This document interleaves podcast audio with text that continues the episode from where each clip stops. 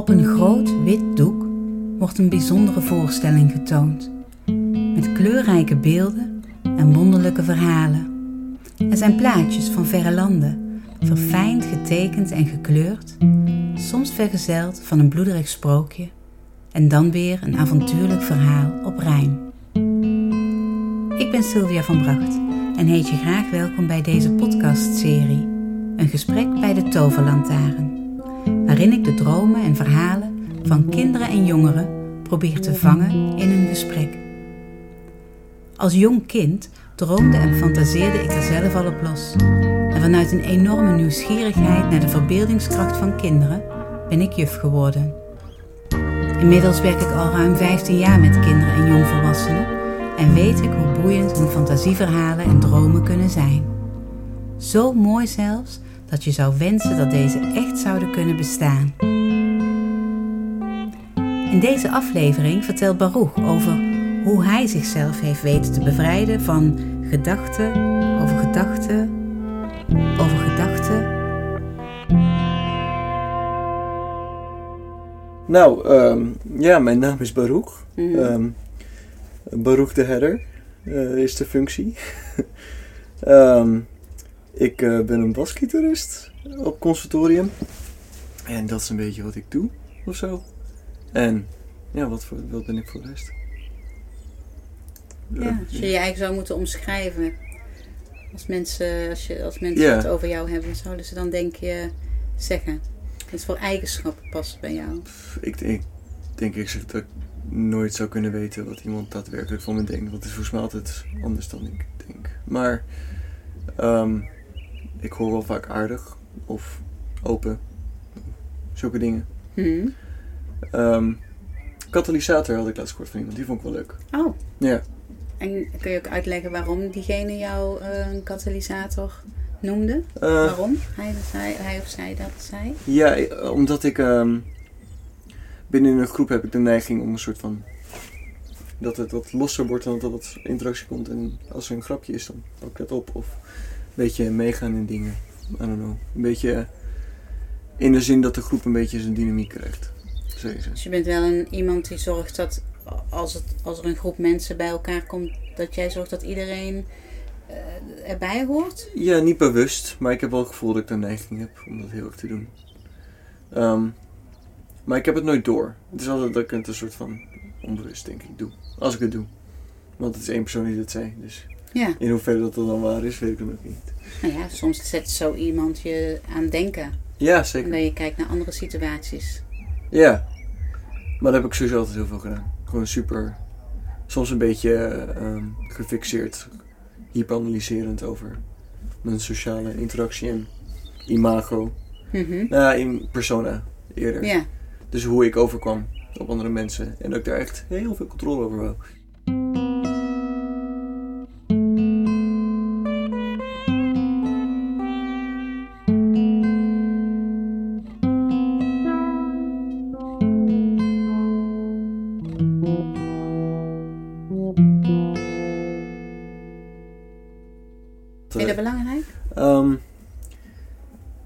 Ja, maar eh, ik, het, het is niet zozeer dat ik het belangrijk vind, maar ik vind gewoon het idee heel frustrerend. Dat je eh, een bepaald, een bepaald beeld van de realiteit hebt. En dat als, die, als je die verkeerd vertaalt naar iemand, dan kunnen ze een com- compleet ander beeld van je krijgen.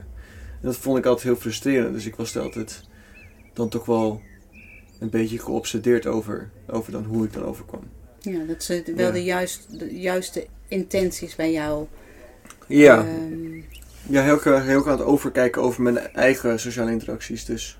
En dan als ik dan iets, een situatie niet fijn vond, hoe die was gegaan. mhm. Maar ik denk dat iedereen dit wel doet in een bepaald niveau. ja. Dat je een discussie hebt gehad of zo en dan had je iets willen zeggen. Bijvoorbeeld als je eh, iemand zegt van ja, je bent lelijk. En dan wou je eigenlijk zeggen, ja, maar jouw schoenen zijn lelijk. Mhm. dat, dat was je dan vergeten te doen. Ja. Ja. Of dan kon je het toch niet bedenken. Dus van shit, had ik dat moeten doen. Ja. En dan zit ik altijd nog daar bovenop een soort van, van oh, eh, hoe is nu mijn idee van, of hun idee van mij veranderd in hun hoofd. Mhm. Door deze interactie. En dat vond ik heel naar, want daar had ik geen controle over. Nee. Maar daar heb ik nu wel minder last van. Maar dat is wel- Ja. Hoe lang doe je dat al, denk je? dat super hyper analyseren. Ja. Ehm, ik, ik kan het op zich wel, want ik heb er heel veel over nagedacht van waarom ik nou zo, zo doe. Mhm. Maar ik kan het een soort van voor mezelf neerzetten op één specifiek moment dat ik heel bewust werd van het feit dat van de aanwezigheid van iemand. Of van mezelf. En of Mhm. dat te veel is of, of het niet te veel is. En het kwam een soort van. ik had een vriendinnetje Mhm. toen ik 14 was. En daar eh, had ik iets van twee maanden. En het was een soort van zo'n kwarrel, brugklasser liefdetje. Dus Mhm. niet dat er heel veel interessants gebeurde, maar voor mij was het toen heel erg dramatisch. Ik denk dat eerste liefdes altijd eh, diepe indruk maken. ja, ja, het is natuurlijk een beetje hoe je het leert. En, eh, dus het was super dramatisch voor mij wat er allemaal gebeurde. Maar, Ja. maar toen was het op een gegeven moment uit. Eh, en toen zei een vriend van mij, waar ik nog steeds wel heel goede vrienden mee ben, die zei tegen mij van... ja, ze heeft het wel altijd heel veel over zichzelf. En ik, dat is een, op zichzelf niet een heel bijzondere opmerking. Mhm. Maar ik, dat viel mij ineens op. En voor mij was het een soort van glasscherven. Van ik had een bepaald beeld gekregen van iemand en was compleet weg. En toen dacht ik eigenlijk, waar ik toen op een gegeven moment heel bang voor werd, was van, oh, praat ik te veel? Of, oh, ben ik te aanwezig? Oh, ben ik wat? Ik vond het zo irritant en toen ik het eenmaal al door had bij haar. Ja, Dat ik dacht van, dat wil ik niet. Dat ik zo wil ik niet zijn. zo ervaren word, ja. Ja. Of dat ik eh, overkom als iemand die heel obnoxious is. Of, Mhm. eh, dus ik denk dat ik vanaf dat punt ging ik heel erg analyseren.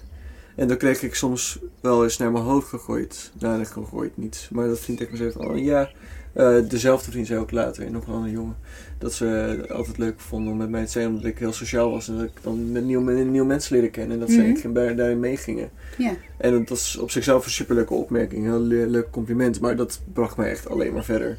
Want ik had ineens een beeld van mij gecreëerd, of gecreëerd door wat zij zeiden, Mhm. waarvan mensen van mij verwachten dat ik uber sociaal was. Dus ik ging daar echt compleet in. ja. ik had ineens elke keer van, oh, nu moet ik hier controle over hebben of zo.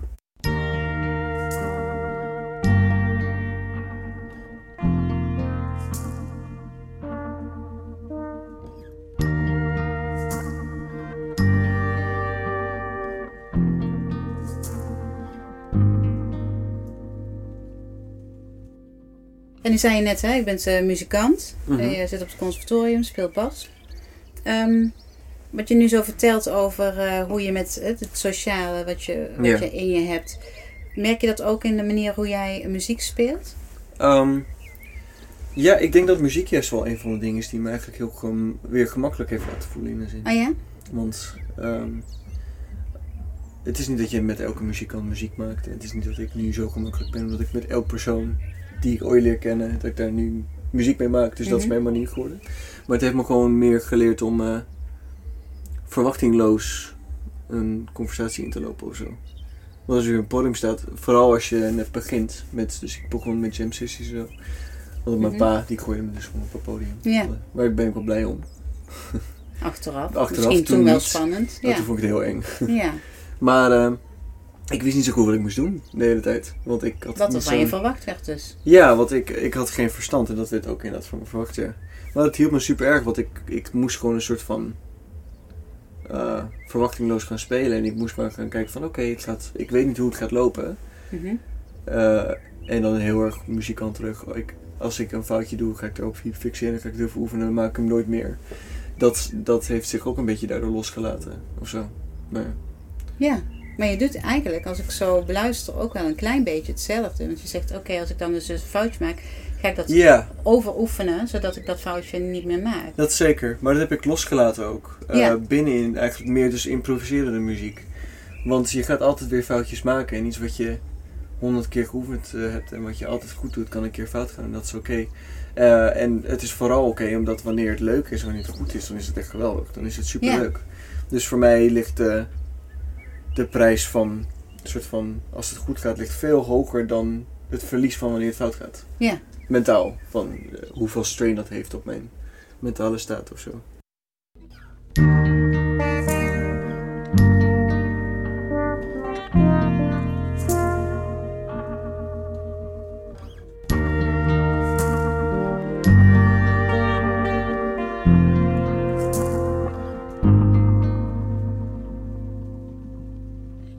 Kan dan, eh, wat jou betreft, eh, muziek jou juist geholpen hebben om eh, daarin ehm, wat makkelijker naar jezelf te kijken?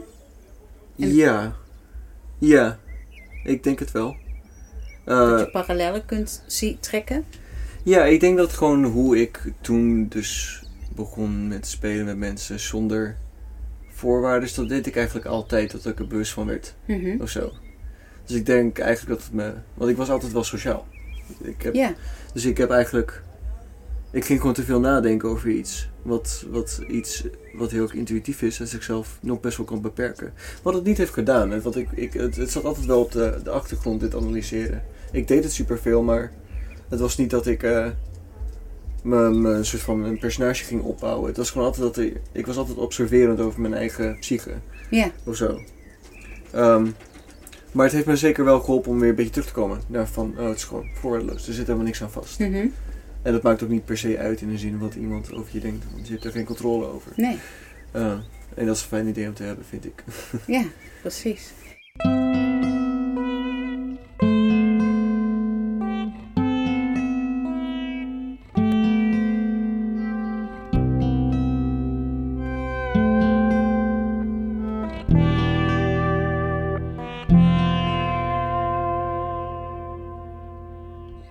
Je het er wel eens over met iemand? Nee, pas eigenlijk veel... Ja, met de mensen waar ik het dan over had, het waren dan niet mensen van mijn leeftijd. Het waren altijd... Want ik zat dus op een gegeven moment veel in backstage en het kroegie. Mhm. Vanwege Dat jam sessies. Dat zijn horen hier, hè? Ja, dat precies. Zijn, eh, ja, dat zijn twee, twee kroegjes in Horen. Ja. Allebei muziekkroegjes voor de jam sessies gehouden. ja, Eh, en daar, daar zat ik dus heel veel van mijn 16e tot mijn... Eigenlijk tot corona. ja. daar. Eh, en ik was daar gewoon eerlijk gezegd omgeven door gewoon mannen van 50. Mhm. eh, oud volk. In, nou, ik wil niet oud volk zeggen, maar meer van... Gewoon, er zit een, een best wel een grote generatiekloof tussen mij en die mensen. Eh, en dat waren dan zogenaamde introspectieve denkers waar ik dan neigde naar op te kijken. En waar ik dan ook mee sprak. Dus ik heb eigenlijk... Al heeft het me nooit verhinderd om vrienden te maken. Dat ik zou denken, is het wel altijd een soort van iets geweest dat ik eerst heel veel deed. En later, dus toen ik 16 was, dat ik dat ging bespreken met mensen die misschien ook soms een beetje rare opinies hadden eerlijk gezegd. Maar omdat ik dan naar ze opkeek, nam ik ook bepaalde andere dingen in. Ja. Maar dat waren dan niet jouw leeftijdsgenoten. Dat Nee. waren echt wel wat oudere en wijzere eh, mensen, als ik jou zo... Of in ieder geval, wijzer wil ik niet zeggen, maar wel een andere generatie. Andere generatie. Ehm, Er zat wel een idee van een, een dynamiek van wijsheid in, in mijn hoofd. Ja. Eh, maar ik, het, het was gewoon kroegvolk, eigenlijk. ja, de- maar jij vond wel een klik. Je dacht, hé, wacht even, dit zijn... Ja. Ik, ik, ik kan het over dit wat mij zo bezighoudt, kan ik met deze mensen praten. Zeker, maar eh, dat en eh, maar er was ook wel een, een andere rare dynamiek er doorheen. Waarbij ik deed wat ik speelde dus ook heel veel muziek met deze mensen. Mhm. En dat ik dan een soort van dat jochie van 16, 17 was die oh, ook wel zo goed is op de bas. En Ja. eh, ook eh, omdat dus mijn vader ook heel veel in dat circuit zat. Ook eh, Mhm. de zoon van Edwin de Hedder. Mhm. eh, was ook een soort van een reputatie die ik had opgebouwd. En dat creëerde gewoon wel eh, misschien wat ongezonde dingen, Ja? vind ik. Wat was er ongezond aan voor jou? Eh, omdat het een soort van een, het, het creëerde een, eh, ja hoe zeg je dat? Je ziet het soms bij prodigies, van die kinderen die dan heel getalenteerd zijn. Mhm.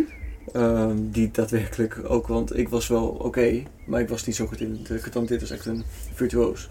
Mhm. Eh, die, die komen dan soms in een omgeving terecht waarbij ze constant opgeboost worden. Ja, Eh, en dat ze constant eh ver, of, dat, ver, verheven worden. Ja, verheven. Ja, ja. en dat creëert dan een zo'n zo'n ego, ja. wat dan eigenlijk helemaal niet fijn is voor deze mensen.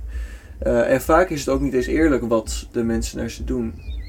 Eh, en ik, ik had een soort van een kleine versie daarvan, voelde ik aan. ja. Omdat ik al tussen al deze mensen zat, zat van, die veel ouder waren. Waarbij ik dus de dynamiek heel erg had van wijs, ouder, kijk ik dan een beetje naar op. Die dan ondertussen me wel af en toe een beetje rekenen de- met complimenten. Mhm. Over, oh, hij is zo'n goede bassist. En, oh, hij denkt, hij is al heel slim voor zijn leeftijd. Dat Ja, soort dingen. ja. Wat eh, een, een, een overdreven factor was. Want het was niet eens per se ook zo. Ik was niet dom. Mhm. Maar het zijn dronken mensen die gewoon... Die vinden alles geweldig. En eh, een dronkenschap maakt je wel heel gefixeerd. En eh, maakt je heel open. En een soort van, natuurlijk geen filter. Dus die zeggen maar dingen. En als ik ouder was geweest en ik had het gezien van... Oh, zij kan dronken. Van, dankjewel. Maar, Ja. Ja. maar dat, dat kon ik me toen nog Dat onderscheid kon je misschien op dat moment nog helemaal niet maken. Maar Nee. je vond ook geen aansluiting bij je leeftijdsgenoten, als ik het zo beluister. In, o- op, dit, op dit gebied dan. Op dit gebied? Nee, qua denken, nee. Nee, eh, helemaal niet.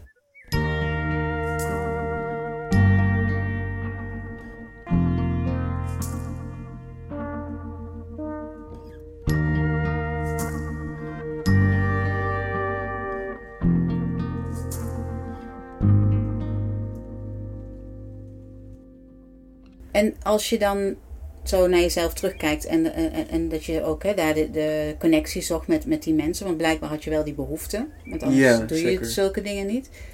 Had er iets in jouw omgeving anders kunnen zijn? Of laat ik eerst een andere vraag stellen. Mhm. Ik kan me voorstellen dat je nu wel met leeftijdsgenoten over dit soort dingen hebt en Oh, dat je daarmee ja, bezig zeker.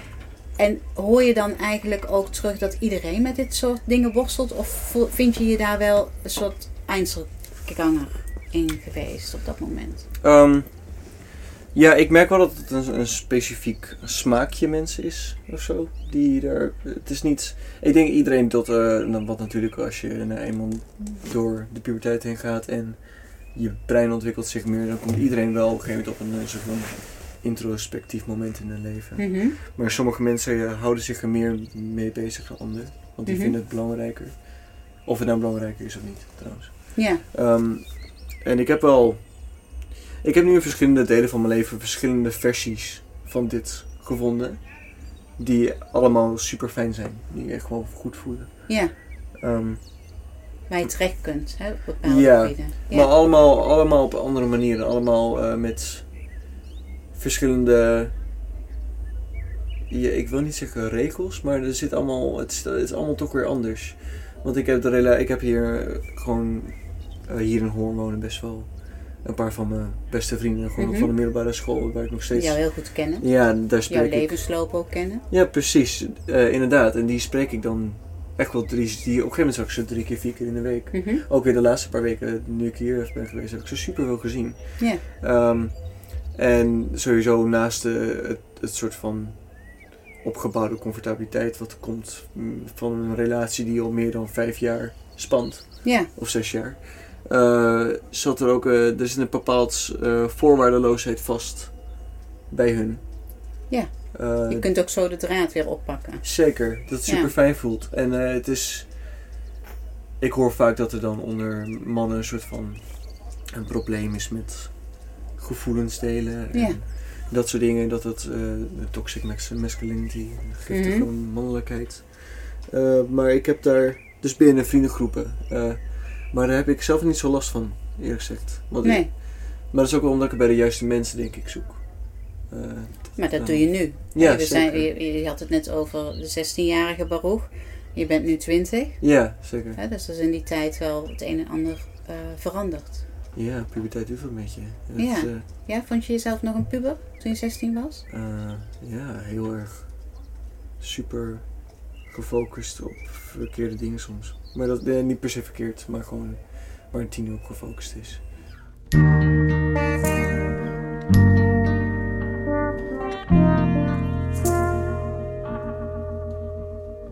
Had er iets anders kunnen moeten zijn wat jou betreft? Nee, nee, nee. Ik vind Dit het is gewoon jouw zoektocht. Ja, zeker. Ehm, en dat, eh, dat ligt vooral soms bij mij met muziek ook, want ik denk soms van, oh, waarom ben ik niet eerder begonnen? Want Hmm. Ik heb wel veel Ik had wel af en toe gitaar gespeeld toen ik jong was. En ik heb een beetje drumles gezeten hier en daar. Ja. Maar ik begon pas echt met muziek maken toen ik 16 was. Maar ik ben daar eigenlijk wel een soort van mee in akkoord gekomen. En ik dacht van, ja, nou, ik vind het fijn dat ik ben begonnen. Ja, Dat ik er nu gewoon van kan genieten. Eh, en dat het niet zozeer uitmaakt wat mijn niveau nou is. Zodat ik maar mensen vind waarmee ik kan spelen en wat ik leuk vind. Want als we het daarover hebben, hè, wat, hoe zie jij dat voor jezelf? Je zit nu conservatorium, hierna nog drie Ja. jaar. Zeker. Hè, als alles eh, Hoop ik. goed gaat. Hè? En, en dan? Wat, ga, wat, ga, wat, wat, wat voor plannen heb jij? Of toekomstperspectief? Of heb je zoiets, ik leef bij de dag? Ik zie wel. Ehm, het is een beetje van beide. Want ik plan vaak eh, in grote ideeën. Consultorium was in de zin ook een groot idee. Mhm. Het was niet gepland. Vooral niet hoe ik het... Want ik had niks van een schema hoe ik ging leren. Ik had niks van een, een idee. Eigenlijk eerst ook van wat ik moest weten. En ik was gewoon van, oh, ik wil dat doen. En toen ging ik op vooropleiding. En dus, toen kwam het vanzelf wel van, oh, toen. En toen ging ik gewoon langzaam naar Toen die op zijn plek. Ja, toen werd ik één keer niet toegelaten. Nou, oh shit, shit, shit. Ja. Oh, wat kut. Eh, en dat heeft me toen eigenlijk juist weer nog een laatste zetje gegeven. ja. Om gewoon... eh, Want wat is dat dan als je... Ik kom straks terug op die andere Ja. vraag hoor, maar omdat je het zelf nu aangeeft. Je zegt ik ben één keer niet toegelaten. ja, Als je nu daarnaar terugkijkt, heeft het jou ook iets gebracht? zeker. Eh, eh, maar ik, ik ben er ook niet per se... ik denk er niet heel negatief over. Want ik merk dat de meeste dingen die bij mij in een negatief ding zijn gebeurd. Dus Mhm. Wat je normaal als negatief zou ervaren. Dus niet, Ja. ik die niet ben toegelaten. reactie is... Ja, eh, slecht optreden. Als ik echt qua muziek ga kijken. Mhm. Of gewoon slechte ervaringen met muziek. Gewoon, oh, kut nummer gemaakt. Ja. dat soort dingen. Dat heeft me eigenlijk altijd juist alleen maar gemotiveerd. Dus soms vind ik het ook irritant wanneer ik dan in zo'n zo'n echokamer terechtkom. Van, ja, het is, zo, het is goed wat je doet, goed wat je doet. Ja, ja. Ja, ga zo door. Nee, fuck af. Dus dan kan je gewoon niet even zeggen wat je er kut aan vindt. Want dan heb ik tenminste. Ja. Dus je hebt wel behoefte ook. Jij, je gelooft misschien niet altijd dat het alleen maar goed is. Er zijn ook echt altijd Ja, wel. zeker. En dat ga ik altijd geloven. eh, dat het niet altijd helemaal goed is. Hm. Maar het is niet... eh, irri- ik, ik, ik wil niet per se dat het het beste is ter wereld. Mhm. Maar ik heb wel genoeg motivatie om het te verbeteren. Wat voor mij eigenlijk best wel fijn is. Ja, Waardoor ik wel blij ben vaak met mijn product. Als ik iets leuks heb gemaakt. Of blij ben met een optreden. Of blij ben met, met, met hoe ik ga in mijn progressie met basspelen. en Ja. zo. Ehm, maar dat ik wel altijd nog iets zie van ja, dat wil ik verbeteren. Of een, een nummer, dat wil ik kunnen spelen. Of eh, toch weer een stapje bovenop mijn songwriting wil stoppen of zo. Op je wat? op mijn songwriting, op mijn Ja, productie, op je- op mijn ja. nummers. De, dat vind ik dus eigenlijk wel, ja, het heeft me altijd goed gemotiveerd. Ja.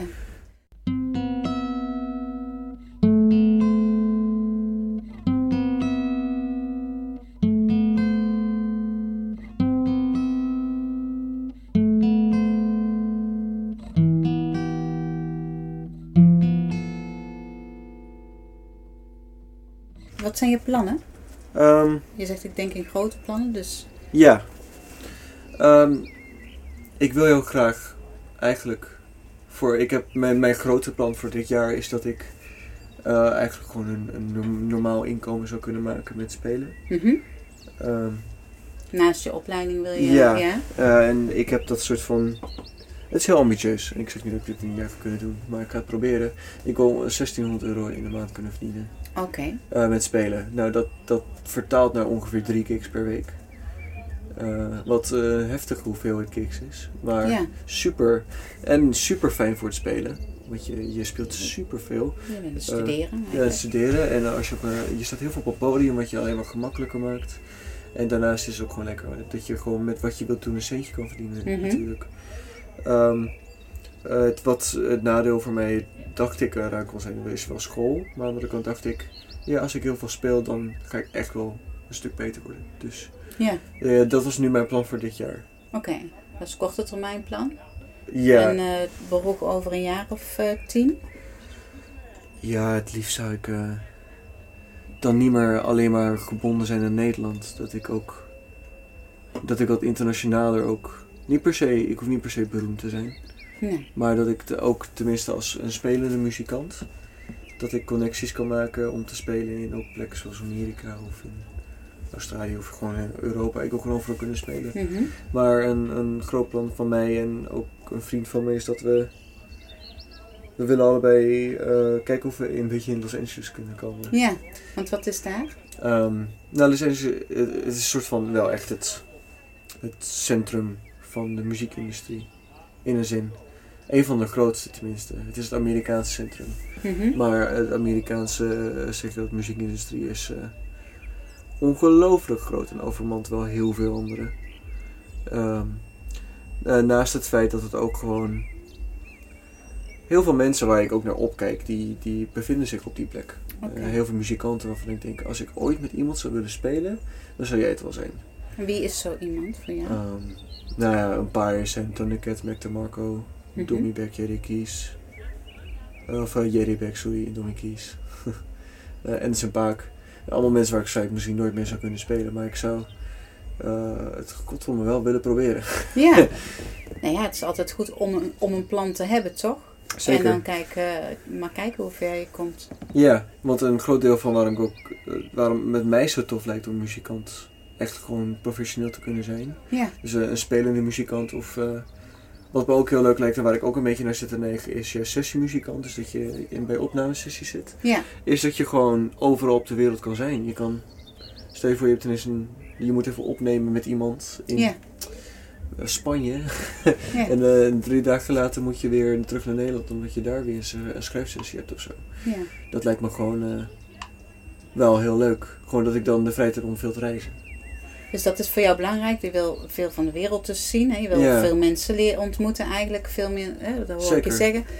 Ja. Ehm, je wil denk ik in je, in je levensonderhoud daarmee kunnen voorzien. Of heb je daar grotere plannen in? Dat is natuurlijk altijd mooi meegenomen. Maar Ja, ja dat is grappig, want daar zat ik over na te denken. Eh, ik zat zo van, wat nou als ik heel veel geld had? En ik dacht eigenlijk, dat ik dan eigenlijk wel, ik zou een appart- appartementje willen, maar ik, ik zou niks, ik zou eigenlijk gewoon wat ik dan normaal zou moeten betalen, zou ik dat betalen. En de rest zou ik dan gewoon of bewaren of af en toe iets leuks mee doen of zo. Maar ik zou niet heel erg mijn levenswijze veranderen of zo.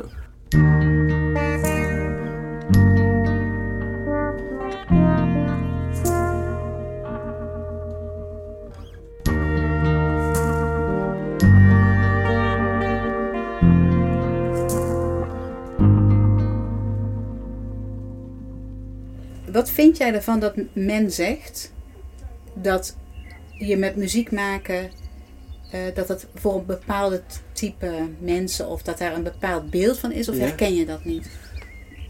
Eh, je bedoelt van dat je, dat je, je kan niet geld verdienen met muziek maken, dat bepaalde mensen dat zeggen? Ja, dat dat geen goed toekomst, hè? dat dat, Ja. dat geen, ehm, dat, dat je beter iets anders kunt doen als je, hè? want er is nog steeds zo'n, ja, we willen het niet, hè? ik wil het ook niet, maar ik merk wel met jouw leeftijdsgenoten dat er toch vaak zeggen, ja, daar ga ik niet naartoe, daar kan ik geen geld mee verdienen.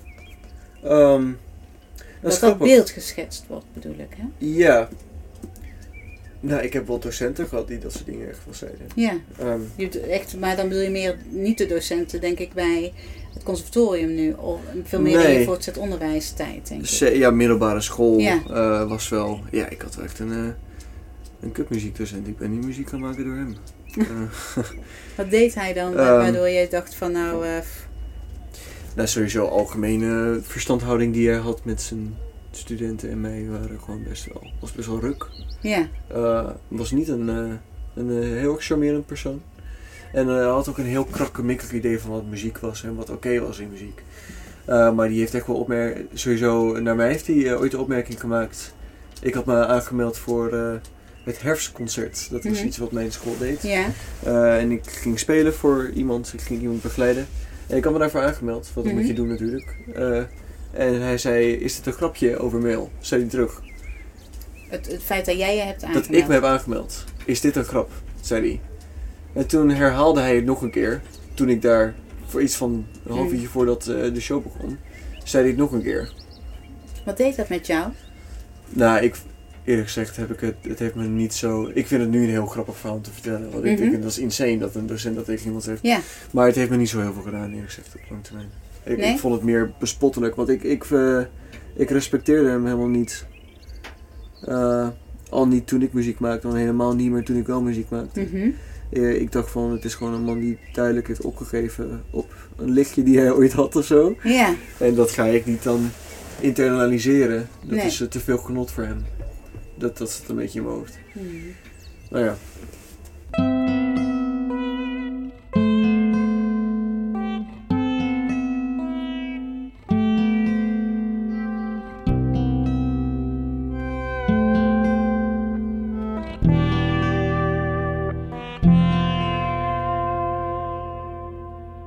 Wat heeft jou uiteindelijk geholpen?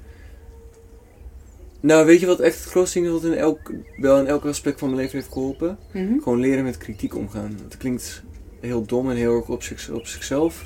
Maar dat heeft me gemakkelijker gemaakt sociaal. Dat heeft me gemakkelijker gemaakt in wat ik doe. Het heeft me gemakkelijker gemaakt over mezelf. Op het moment dat ik minder ging verzetten als een, een persoon kritisch was. eh, en het een soort van beter ging kijken naar mezelf. In plaats van dat ik, eh, waar ik last van had, ging projecteren op andere mensen. Eh, was super bevrijdend. En daar ben ik heel blij om. Oké, dus eigenlijk zeg jij, kritiek, als ik het goed begrijp, hè, Ja. kritiek is ook een, kan heel helpend zijn. Het heeft letterlijk gezorgd dat ik nu hier ben. Anders was ik hier niet nu. Oké. Dat weet ik zeker. Eh, en ik was heel erg, heel erg allergisch voor. Maar ik heb hele leuke mensen in mijn leven gehad die nog steeds heb. Die gewoon dat toch wel deden. Dus bijvoorbeeld mijn, mijn stiefmoeder eh, Mhm. eh, aan mijn moeders kant, Janine Luxemburg. Mhm. Die is eh, regisseur van beroep geweest. En ik ging video's voor editen. Nou, als je voor een, een, een regisseur een video gaat editen, dan krijg je wel wat kritiek naar je gegooid. Maar ik als eh, klein jochie was... Nee, Ja. Ja. niet, ga weg, dit is mijn baby, van dit ga je Mhm. niet kritiseren. Maar dat, eh, dat is, heb ik over tijd steeds meer moeten leren. En op een gegeven moment ging ik ook op zangles bij mijn moeder. En als je bij eh, een ouder iets gaat leren, er zit altijd wel wat trots aan vast. Eh, omdat je tegenover autoriteit staat, Ja. voor je gevoel, ja. voor als je klein bent. verschillende rollen, hè. Een leraarrol, maar ook een, een, een, eh, de moeder en de eh, zoonrol. Ja, Die zijn zeker. samen en dat is heel moeilijk met elkaar af en Ja. toe. Nou, niet iedereen, maar het is ook wel heel gezond dat dat af en toe botst. Ik heb, ja, ik heb eerlijk gezegd, dat heb ik heel van mijn moeder vroeg gehad. En daardoor is onze relatie nu wel super sterk. Maar die heeft toen ook, inderdaad, dus destijds heeft gezegd, je moet gewoon af en toe, weet iemand iets beter dan jou. Dan moet je gewoon eventjes je mond houden. Dan accepteer je het. En dan neem je het in. En als je niet wilt innemen, dan doe je dat niet. Maar Ja. accepteer het gewoon. En dat moest ook bij haar lessen. En Mhm. dat heeft me gewoon heel veel geholpen. Want ik hield gewoon even mijn mond. En dan, dan ging ik daadwerkelijk gebruik maken van wat mensen zeiden. En dan vervolgens ging het beter. Hmm. Dus ik werd gewoon minder houtig. Ik werd ook wat met jezelf ook als je denkt van ja, ik moet eerst een sixpack krijgen voordat mensen mij mooi vinden. Nee, dat is niet zo.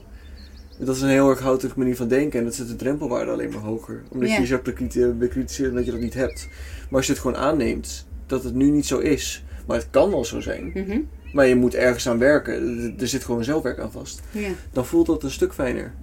Dan ga Ja. je ook wat minder erg voelen als je een keer een dag er niet leuk uitziet. Of, Dus kritiek voor jou is echt wel ehm, een, een, de manier van hoe je met kritiek omgaan, is, zou voor jou een, een tip kunnen zijn van ga er eens anders naar kijken. Ja, het is echt, voor mijn gevoel is het echt een bouwblok van jezelf opbouwen en jezelf ontwikkelen. Ja, en vanuit die puberteit eh, je ontgroeien. Ja, zeker. En Ja. vooral als je dan het ook van andere mensen aanneemt. Dat vind ik wel het belangrijkste. Ja.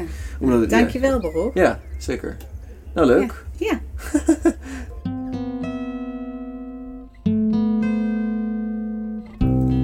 Dit was het verhaal van de 20-jarige Baruch, die mij vertelde hoe hij zijn leven leeft, waarbij introspectie een grote rol speelt. Deze podcast is geproduceerd door Le Berger Biscuit Noir. Muziekproductie, techniek, design en ontwerp door Edwin de Herder. De eindredactie was in handen van mij, Sylvia van Bracht. Wil je meer weten, reageren of zelf in gesprek? Kijk dan op Facebook op Een Gesprek bij de Toverlantaarn. Vond je de podcast mooi? Laat dan een review achter in je podcast-app. Dat helpt om de podcast beter vindbaar te maken of delen met je vrienden en familie.